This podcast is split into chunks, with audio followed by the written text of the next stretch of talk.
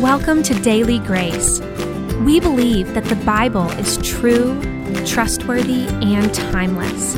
And we want to help women like you know and love God's Word. The Bible shows us who God is, and who He is changes everything. My name is Joanna. And I'm Stephanie.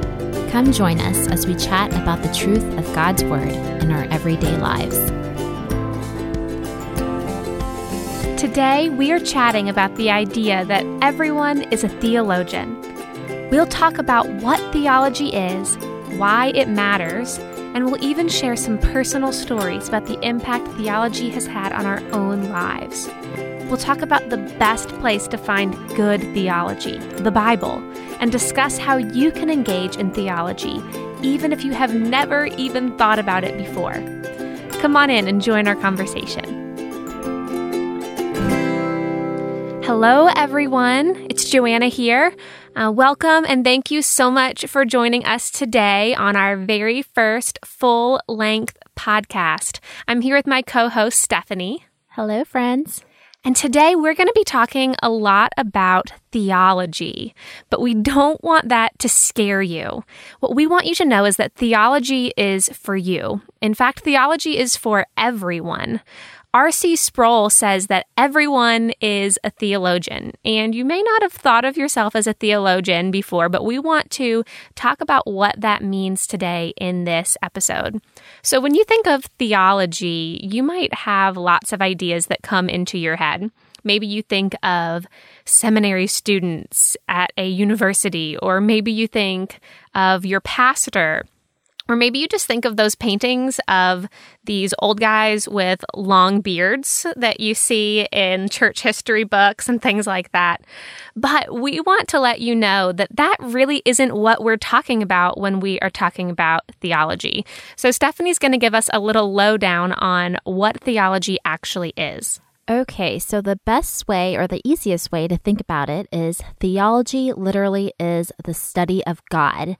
And when we talk about Christian theology, this includes the study of what God has revealed about himself in his word.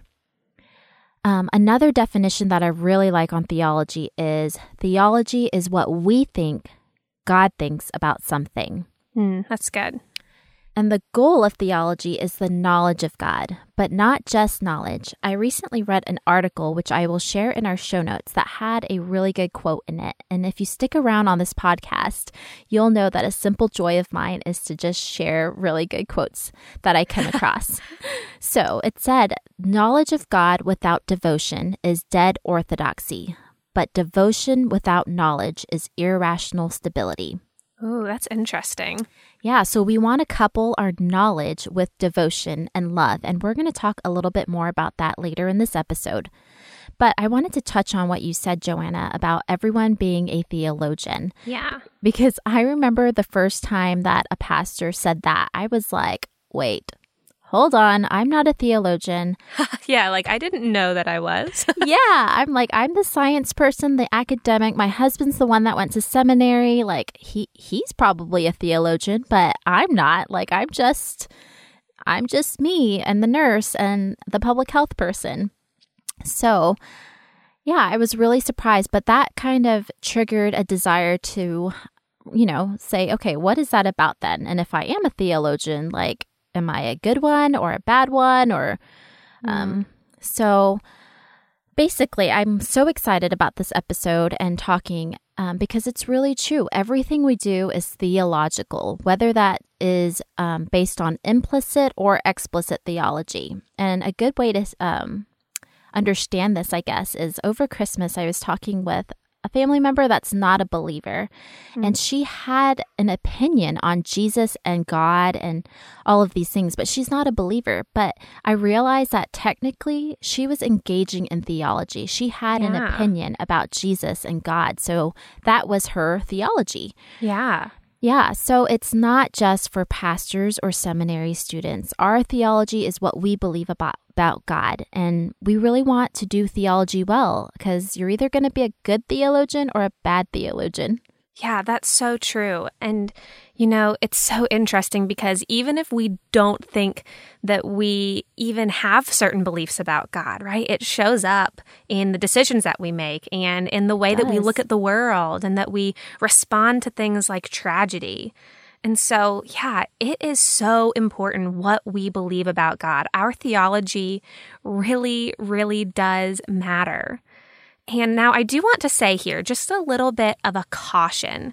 We don't want to study theology uh, just to like make ourselves look really smart, or we also don't want to study theology just for the sake of knowledge, right? Knowledge for the sake of knowledge is really not going to be helpful for us here. But we want to make sure that we are seeking knowledge of God for the sake of loving Him and knowing Him and drawing closer to Him. So I know for myself, you know, when I first um, started to realize that I am a theologian I actually got really excited and wanted to learn about who God is out of love for Him. But you know, it didn't take long before my pride kind of came into play. And quickly, I found that I was studying theology in order to look smart, or even like in order to feel like I was a really good Christian, and to make myself look good in the eyes of other people, or even look good in the eyes of God. And you know what happened is that the joy went away. As soon as it became all about me instead of being all about God, my joy in learning about him disappeared. And I'm so glad that God opened my eyes to that and brought me back to seeking him for him, right? Out of a love and awe of who he is. And that's not to say I don't struggle with that still, but we have to constantly remind ourselves of what is even the point of doing all of this. Exactly. I'm right there with you. I think it's really important for us to have a knowing and thinking faith, but like I said, we can't have knowledge without the devotion, without the relationship, right? Yes. I mean, we live in a fallen world. We're sinners. We're prone to um, want to be God in a way. So, this is just a journey of sanctification that will never end on earth. We're always going to be fighting against our pride, against mm-hmm. idols that want to prop up and so when I study God's word, when I engage in theology, when I want to strengthen my theology, I am constantly having to check my heart's motive, like you said. Yeah. And I think what you said was really potent in that a good kind of barometer that we can have is when we're studying, when we're studying theology, when we're studying God's word, we can ask ourselves Is my love for the Lord growing? Mm, yeah. Am I delighting in the Lord as I engage in these spiritual disciplines? Because if not, then I need to go back and I need to remind myself, like, why does theology matter? Why are we doing this? And it has to be because we love the Lord. Yeah, absolutely. And what a reminder to always be returning to confession right? Yeah. Whenever we see this pride pop up, whenever we see that we have the wrong motives to come to God and to confess those things to Him.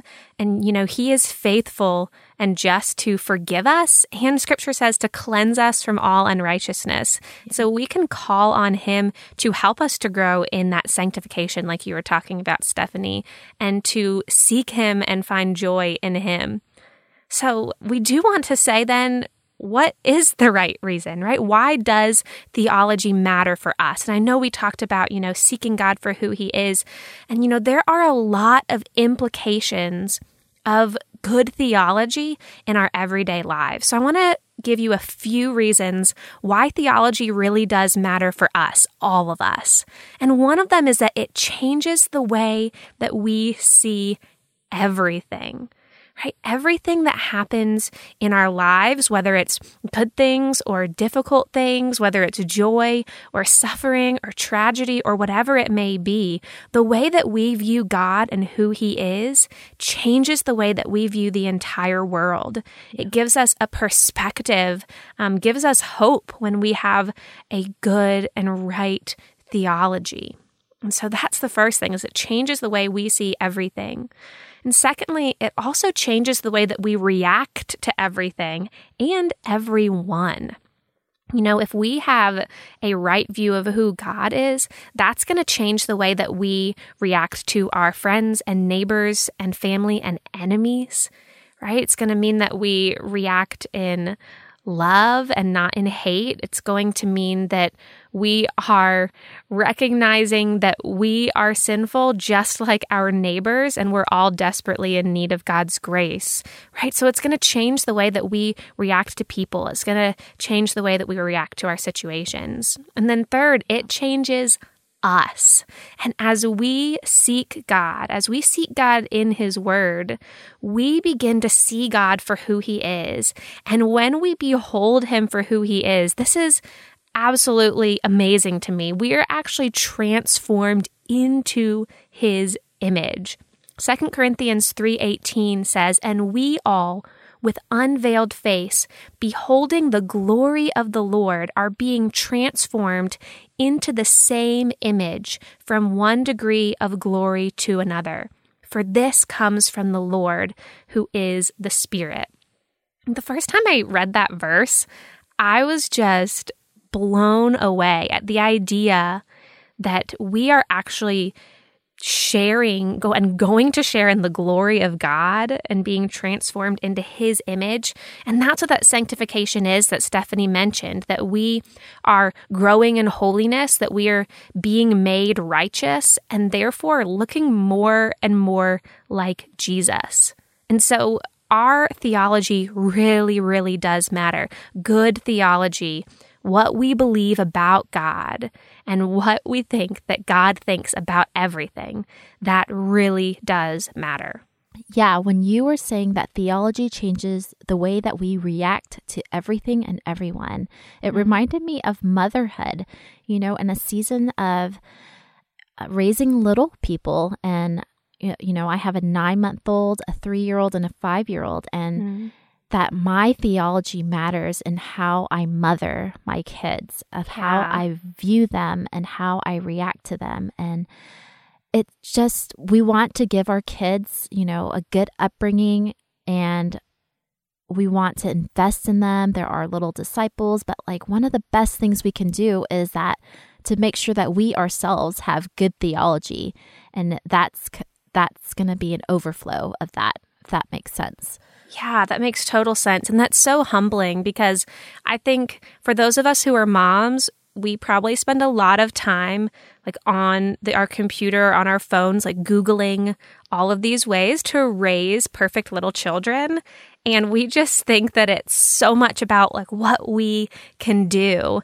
And if we step back and realize, like, hey, what really matters is that we are seeking to know and love God first and foremost, and that's going to overflow into the way that we raise our kids, even the way that we mess up in front of our kids, right? right. Um, then that's that's what really matters. It's really humbling to realize, oh, all this stuff that I think that I can do in my own power is not really going to be what's going to cause transformation in my kids. Exactly. Okay, thinking about all of those different reasons about why what makes theology matter, why it matters to us. It made me think of the quote, "We become what we behold." And mm-hmm. essentially, that is God's will for all of us. We don't have to ask what Lord, what is your will? His will is that we would be conformed to the image of Christ, degree by degree, or as you read, from one degree of glory to another. Mm-hmm. I think mm-hmm. that's really powerful. Yeah, absolutely. Well, we want to share with you a little bit of our personal experience of how we came to love theology. And remember, when we're talking about theology, we are talking about what is true about God, right? What we believe about who God is. It doesn't have to be this scary word that conjures up all these ideas of really difficult terminology. And you know, we're probably going to talk about some of that terminology here in this podcast, but it doesn't have to be intimidating. We're talking about what do we believe about who God is? And you know, I think I fell in love with theology for the first time when I was in high school and I was attending a private Christian high school and I had to take Bible classes every year. It was part of our required curriculum. In my junior year of high school, I actually took a theology class. It was just called Survey of Theology. And let me tell you, I grew up in the church, but some of this stuff that I was hearing in this class, I had never heard before. And what I realized is that I really thought that I had God figured out. Like I knew kind of like the Sunday school answers. And I thought, well, if you want to know who God is, he's, you know, this and this and this. And that was kind of it. But then I just I saw that there is so much more than I ever realized. And my eyes were open to the fact that God is so big, that He is infinite, and that there is just an infinite amount of truth about who He is, about His character. And I got so excited to learn about it. And, you know, I think that this is the first time in my life that I was really excited to learn, not just because I was excited to get good grades or because I was excited to say, oh, I can spout off all this knowledge. It's going to make me look really smart. I was like super into having really good grades as a kid and like super into being the smart kid, right? And so my love of learning in the past had been largely motivated out of just like looking really good. And for the first time, I experienced true joy in learning about who God is. And that really changed my life. And from that point on, God just continued to draw me closer to Him. And you know, he used this mind that he's given me that does seek for knowledge in order to seek for the only kind of knowledge that actually brings true and lasting joy, and that's the knowledge of him. That's awesome. I think we're really similar in that way mm. of just being achievers. And I always say that I could, I am a lifelong learner. Like, if yeah. someone would pay me to go to school and get degrees, like, I totally would. I have said that so many times. I wish I could just be a student for a living. right? Why can't it be free? Mm-hmm. But for me, I would say that I was raised in the church, but not raised in Christ. And kind of like you, I had all the Sunday school answers down. I did Bible drill as a kid. So shout out to Bible drill. I mean, I learned the books of the Bible, I learned the importance and of scripture memory and a lot of those things have stuck with me so i don't think that that was a waste, if that mm. makes sense. Yeah. Um, and even with our kids, it's an encouragement to me because I can't will my kids to be saved, but I know that the Lord is faithful and He's faithful to His promise that whatever study that we put in the Word, that we're going to profit from it. So, yeah. whatever, you know, when I get my kids to memorize the Word, that's even if they don't understand it, that knowledge is going to be there in their hearts. And and the Lord's going to use that, I think, because as a young adult, I realized this. I felt honestly like shackles fell off my eyes, and I was like, oh my word. Mm. I have all of this knowledge about God, but I don't know God. Mm, and yeah. so that's where that devotion, that relationship part is so important. And for me, it was a balancing act moving forward from from there because I think there is a benefit of having a, a thinking faith and having an orderly approach to Bible study. I think we all need that, honestly, to grow yeah. in our biblical literacy and stuff. Absolutely. However, we need that love devotion. We need to realize that when mm-hmm. we're approaching the Bible, that it is not a book about us like the the way that I was tempted to before of okay Lord what do you want me to do for my life? Do you want me to be a doctor or a nurse? Do you want me to go on a missions trip or not? Like I was approaching the Bible and making it about me. Hmm. so that's when I was like that the devotion part came and I realized like I need to approach the Bible as if the Bible is about God because it is about God. So yes. from start to finish it is about the nature of God and the knowledge of God. So I need to start there. And that's when the love relationship kind of cultivated, it got nurtured because I realized that as I was learning more about God and per- pursuing Bible study with the intent of learning more about God, I was falling more in love with him. Mm. Um, and the way that happened though was I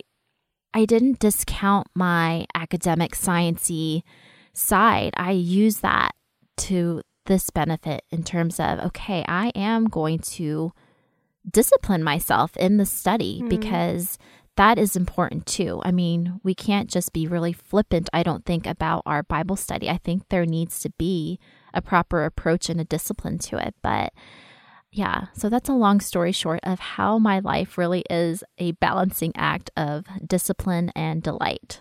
Yes, I love that. I love that it doesn't have to be one or the other, right? It's not that if we are very disciplined and structured in our study, then we're going to miss the whole point necessarily. And it's not that if we are, you know, delighting in God, then we can't have that discipline, but they go hand in hand. I love that. I think that's so helpful. Um, so, Stephanie, I know that you were talking about, you know, we need to start with God's word and seeing who he is in his word.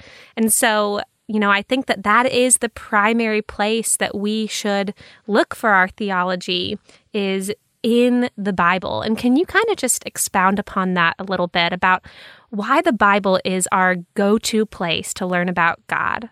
Sure. So the Bible is our authority on truth and our authority on who God is. And that is because the Bible is, like I said before, is a book about God. And th- when I when you think about the definition that I used on theology, meaning theology is what we think God thinks about something, then that makes total sense that we would Mhm. go to the Bible, his very words to kind of uncover what what does God think about these things. yeah. Yeah, so moving forward, we wanted to take a few minutes to go over the four major char- characteristics of the Bible. And you may have heard it said this way that the Bible is inspired, inerrant, sufficient, and eternal. But being an army wife and in a world of acronyms, I thought it would be helpful to present the traditional four attributes with an acronym called SCAN. And a lot of um, people do use this, so it's not like I came up with this. Right. Yeah. but SCAN, so S C A N stands for the sufficiency of Scripture, the clarity of Scripture, the authority of Scripture, and the necessity of Scripture. But all of that boils down to God's Word is needed, enough, understandable, and final. But we are going to break this up a little bit individually. Yes, I love the acronym. Makes it so easy to remember. So the first thing we want to look at is the S that scripture is sufficient. And what this means is that when we look at the Bible, we have the very word of God, right? The Bible is part of God's special revelation. This is how he reveals who he is specifically in his word. And saying that the Bible is sufficient means that we don't need to look for any more special revelation about who God is. The Word of God has everything that we need to know about him. It has everything that we need for life and for godliness. And 2 Timothy 3:15 through 17 talks about how from childhood you have been acquainted with the sacred writings which are able to make you wise for salvation through faith in Christ Jesus. All scripture is breathed out by God and profitable for teaching, for reproof, for correction, and for training in righteousness, that the man of God may be complete, equipped for every good work. So, this word of God that we have is able to equip us for every good work. It is has everything that we need for salvation, to have faith in Jesus Christ. All the information that we need is right here in scripture. Now, let me tell you what this does not mean. This does not mean that we shouldn't seek any knowledge outside of the Bible, right? You don't want your surgeon who's going to be performing brain surgery to use the Bible as their brain surgery textbook, right? This is not what we are talking about. But what we are saying is that the knowledge that we gain from scripture about who God is and about what we need to follow him and have faith in him, all the knowledge that we need for salvation, it is right there in his word. We don't have to wait for God to speak out loud to us in order to know what his will is. Right? Stephanie, you mentioned this earlier, right? His will is our sanctification. And the Bible has everything that we need for sanctification. And that's what we're talking about with this special revelation, right? God reveals who he is in his word. Um, and so, you know, just a little side note on this books and commentaries can be really great and can be really, really helpful. But scripture is sufficient. It is the mm-hmm. ultimate authority that we go to, and there is no substitute for God's word. I think it's important to realize that we can get alone with the Word of God and it is sufficient for our salvation. Like He reveals it to us in His Word. Mm-hmm. But there is benefit in, you know, coming under the teaching of someone who went to seminary. We're not saying that there's no benefits in seminary right. and pastors don't need to go to seminary and, right. and learn in that way. We are saying that you, as an ordinary person, a non seminary student, a pastor, non pastor, can approach the Word of God and you can be fed from it directly. Mm. But we are going to move on to C, which stands for clarity. And this simply means, and this builds off of what I was just saying, that the saving message of Jesus is plainly taught in Scripture and it can be understood by all who have ears to hear. Hmm. So, although we don't need anyone to interpret the Bible for us, um, it's helpful at times, so it's it's helpful to have commentaries, but that shouldn't be our first step when we approach the word. We should go to the word and read it for ourselves. And we're going to talk a little bit about this in a different episode. But I wanted to read Deuteronomy 30, 11 through 14 to kind of expound on this idea that the Bible is clear and the message of salvation is clear. And it says, For this commandment that I command you today is not too hard for you, neither is it far off. It is not in heaven that you should say, Who will ascend to heaven for us and bring it to us, that we may hear it and do it? Neither is it beyond the sea that you should say, Who will go over the sea for us and bring it to us, that we may hear it and do it? But the word is very near you it is in your mouth and in your heart so that you can do it. So, like I said, this doesn't mean that there's no need for formal training. It's just that the central tenets of Scripture are discernible to you and to me. And we aren't in need of an official church interpretation of those very central tenets.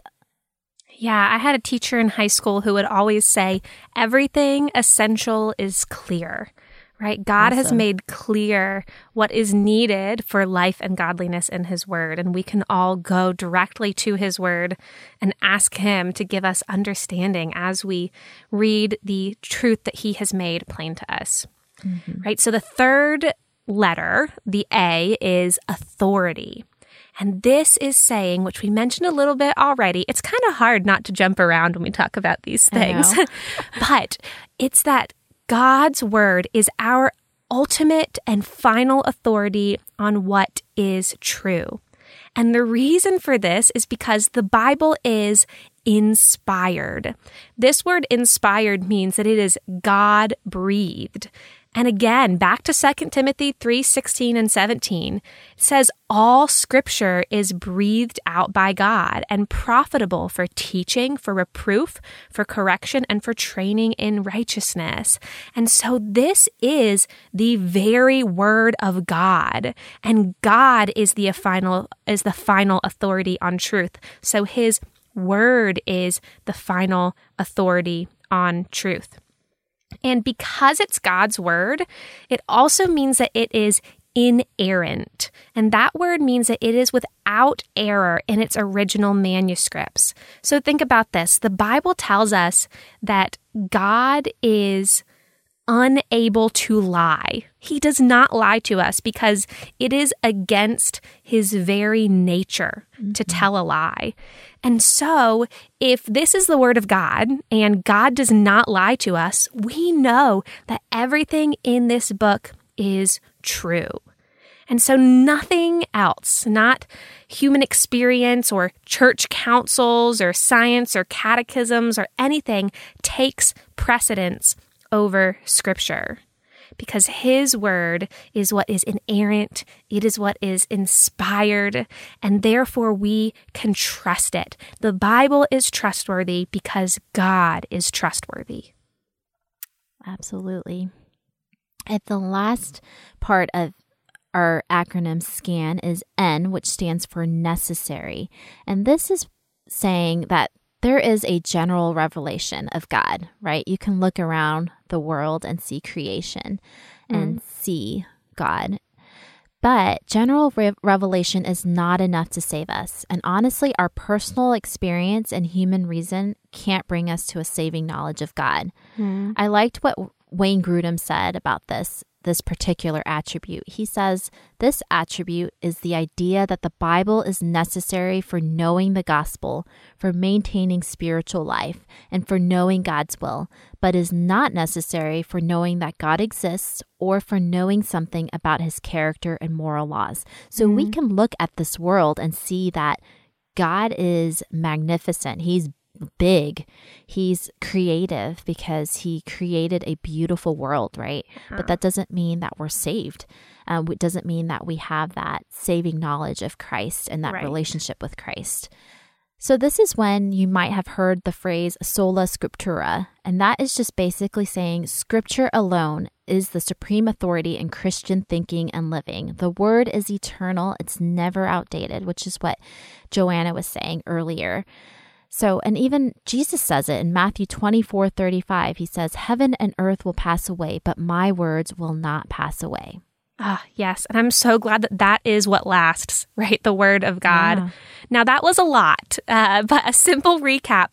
The four traditional attributes of the Bible using the acronym SCAN are sufficiency, clarity, authority, and necessity. So the Bible is enough. It is clear, it is final, and it is necessary. So that was kind of heavy. So we wanted to transition into a okay, you're telling me that I'm a theologian and I want to be a good theologian, but how do I engage in theology?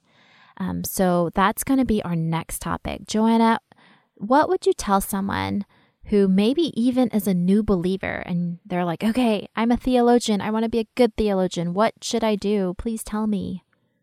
Yeah. So the thing that I'm going to say, and this probably won't surprise you, but start with the Bible right? The Bible reveals who God is. The Bible is about God. So if you are new to studying the Bible, or maybe you've been studying it for a while, but you've just never considered the idea that you are a theologian, I realized that maybe just saying read your Bible might be a little bit overwhelming and seem unhelpful, right? There's so much there. Where am I supposed to start? How am I supposed to approach it? Especially these stories that seem kind of strange, that I really don't know what's going on. So here's my first suggestion to you. Choose a book of the Bible and read it from start to finish right? A lot of times we're tempted to kind of like open the Bible and pick out a verse and try to understand it completely out of context. But go through a book of the Bible from start to finish and keep one major question in mind as you are reading. What does this book teach me about God? What does this book? What does the Word of God reveal about who He is? Constantly be asking yourself that question. I really like that. I, I actually have a pamphlet in my Bible that has these essential questions that I want to ask myself whenever yeah. I approach the word. So, like, exactly, what does the Bible have to say about God? Hmm. In this particular passage or book of the Bible, what is he like? What has he done? What is he going to do? What pleases him? Who right. is this God that this passage is is talking about? So I think a helpful thing is to have a pamphlet of essential questions. And anytime you come approach the word, go ahead and read those questions over to kind of have that right frame of mind, I guess, when you go to read. Yeah, absolutely. And, you know, if you are totally new to studying scripture, I do want to recommend one resource to you that we have at the Daily Grace Company, and it is our Amen study. And it's the story of scripture from Eden to eternity. And basically, what this study does is it gives you an overview of the story of the entire Bible. So, this is a great study to do because then, no matter what book of the Bible you choose to jump into, you have a foundation for what's going on and a foundation for how to understand it. So, we'll put the link to that in our show notes if you'd like to go ahead and work through that Amen study with us.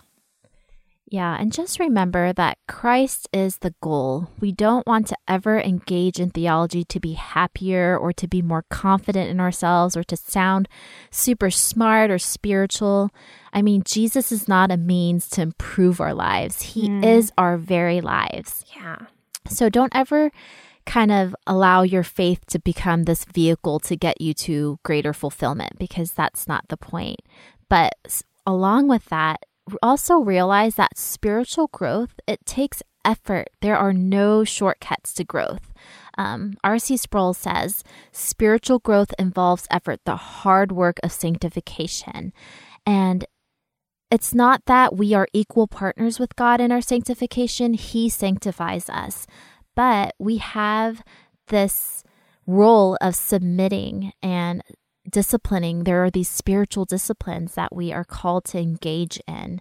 Um, but always remember, it says in Philippians 2 13 that it's God who gives us the will to work, and He's the one that works according to His good pleasure. He's the one that invites us to join in on His work. So, all of that to say, it does require work, but don't get discouraged.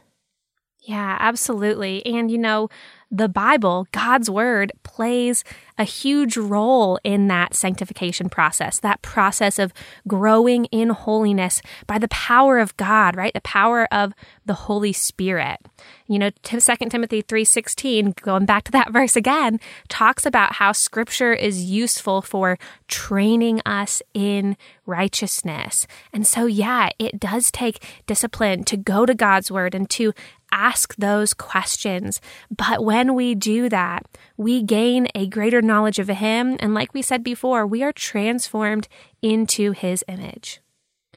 So, one thing I wanted to add to that, the suggestion of reading a book of the Bible through is choose a short book of the Bible. You know, we mm, didn't yeah. give you an exact book to start with, but just a recommendation is choose a shorter book of the Bible so that you can read it from beginning to end yeah. in one sitting maybe and and that you can repetitively read it. There is such a benefit of just sitting down and reading for content and context. You yeah. don't have to have a pencil case of highlighters every time you come to the word.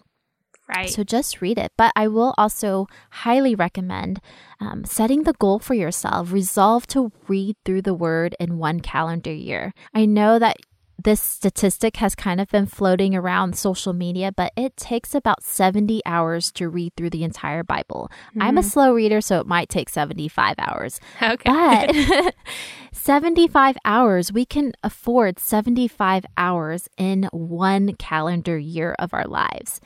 And so I wanted to do that. I also had two more suggestions, but before I go on to them, um, Joanna, let's share your suggestions. Yeah, so I would say, you know, like we said before, there is no substitute for God's word. But that doesn't mean that extra biblical resources, right? Resources outside of the Bible, that doesn't mean that those aren't helpful to us as well. So I did want to recommend if you were looking for maybe some books to help you along this journey, I have a few suggestions. So I love Jen Wilkins' books, None Like Him and In His Image. And these books go through 20 attributes of God. The first one is what we call incommunicable attributes, which are attributes that we don't share with God, right? Like that he is all powerful or that he is sovereign. And then the other book in his image are the communicable attributes. Those are things that we can reflect, like God's love, for example. So these are really accessible, easy to read, but just packed full of awesome truth resource for you to kind of start on that journey of even learning some terminology if you're interested in that. Um, if you want to maybe get a little bit more scholarly, I have two theology books that I highly recommend. They're both called Systematic Theology, but one is by Wayne Grudem and one is by John Frame. Um, these are great kind of reference books that you can go to um, to kind of learn about God and his attributes and how, how scripture describes him. Yeah, I was really excited when I saw that you mentioned them. Yes, they're so good. Um, yes. They're huge books, um, but I absolutely love them. Now, one other thing I want to mention, and I can't stress the importance of this enough, is the local church. Um, your local church being involved in Christian community in person is incredibly important you need to be sitting under the teaching of those in leadership over you, right? Teaching from your pastors and elders, leaders in your church, you know, having someone in your community to walk alongside of you in your study of scripture, right? In a discipleship role, helping you to navigate those difficult passages, right? Someone that you can talk with and bounce questions off of. We were created to live in community with one another. We weren't made to do this thing on our own. Yes. And so being involved in the local church, you know, being in relationship and community with wise believers who have been walking this journey of faith is vitally important. And it's the way that God intended it to be. Exactly. Our God is a God of order, and He mm-hmm. wants us to be, we are the church, but there yeah. is an order to the church. There is a special role for pastors and elders. Um, so we, there, yeah, I can't emphasize it enough plug into a local church. Yes. And within that local church, it doesn't even have to be a pastor. Find someone that's a little bit ahead of you, a little bit more mature in their faith, and ask them to come alongside you and help you out. I think the scary part is just asking, but you will be so surprised how blessed they feel to have been asked. Yes, absolutely. And I think the last little suggestion that we wanted to top it off with was pray. Mm. That should be the first thing you do, I would say, when you approach the word. And the last thing. and the last thing, absolutely. So, first, James 1 5. If any of you lacks wisdom, let him ask God, who gives generously to all without reproach, and it will be given him. So, ask for wisdom. Ask him to incline your hearts to his testimonies. Ask him to satisfy you with his words. Ask him to open your eyes to understand and to behold his word. And then after you read and study, thank him for his word and mm. and pray. And one thing that I love to do is praying scripture back to him. A good yeah. way to solidify new knowledge and understanding is to pray those things back to him. Use the, those words, use those terminologies. And then you can that's when you'll be able to start communicating it well and then you could teach someone else. So start by praying what you learn back to the Lord. Yeah, adore him for who he is, right? You're reading scripture and you hear that the Lord is powerful um, or that he is faithful, he has steadfast love. So in your prayer, you can just say back to God, God, you are an amazing God who loves me with a love that is steadfast and does not end, right? And those truths begin to penetrate our hearts. Um, and that's just a great way to respond to God's word. Yeah.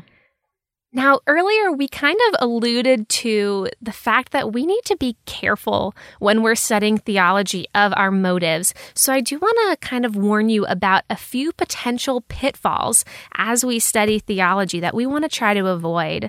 And the first one, and you know, this one kind of permeates all of the rest, is pride, right? When we study God's word, when we study who he is, we want to come from a place of humility.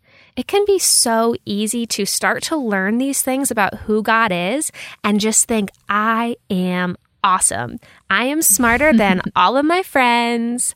I know what my pastor was talking about and they have no idea. So I am just the best, right? We do not want to get in that kind of position.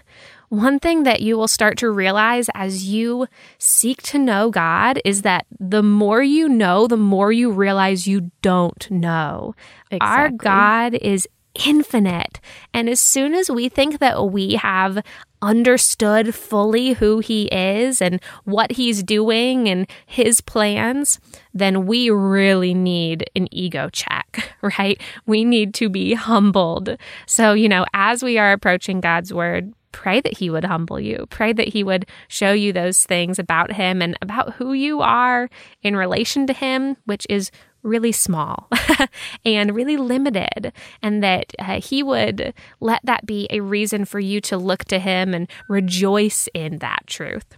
That's a good point. Don't approach theology and Bible study with this end goal in mind. Like, I am going to get there Mm, and I am going to know this and I am going to, you know, tick it off my list and and know everything about it. You could spend your entire life studying the Bible and you will never exhaust the riches that are found in his word. Ah, yes, that gives me goosebumps. I know. I love that. And I love it. And then sometimes my flesh hates it. Right? Exactly. Because I am so one who just wants to know it all. I, I will come right out and say it.